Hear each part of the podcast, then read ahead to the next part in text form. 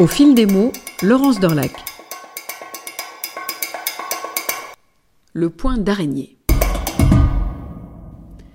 Que celui ou celle qui n'est jamais resté en arrêt devant une toile d'araignée me pique avec son aiguille. Ce travail arachnéen ne manque jamais de fasciner. Avec un peu de chance, vous avez pu parfois apercevoir la bête au travail. Son fil luisant passant d'une branche à l'autre. Un fil tendu bien droit, bien parallèle entre les branches, reliées par un point central régal de professeur de géométrie. Eh bien, le point d'araignée, en broderie, c'est pareil. Et il avance vite si on fait preuve de régularité. Alors je l'explique. Attention au départ.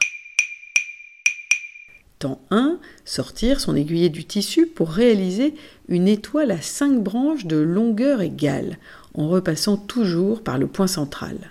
Temps 2, une fois l'étoile terminée, l'aiguille est en dessous de l'ouvrage, on la fait ressortir tout près du centre, juste à côté d'une branche. Temps 3, passez l'aiguille sous cette branche et visez à passer ensuite par-dessus la branche qui suit.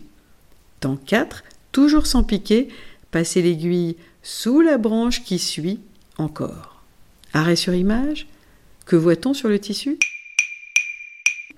Une étoile à 5 branches d'égale longueur, près du centre, le fil qui tourne en passant sous la première branche, par-dessus la seconde, et puis sous la troisième branche. Alors on continue?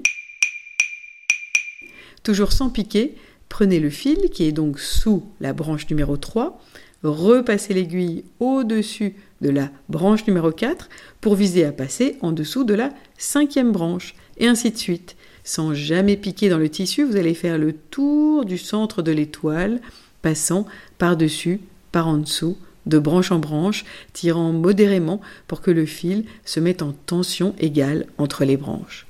Grâce à un travail patient, digne d'une petite araignée, le point va se former peu à peu. L'entrelac de fil, par ce jeu savant du dessus-dessous, va constituer une rose. Il faut surtout que le nombre de branches soit impair. Le point d'araignée peut se faire en petite, moyenne ou grande taille, et nul besoin d'avoir alors une araignée au plafond.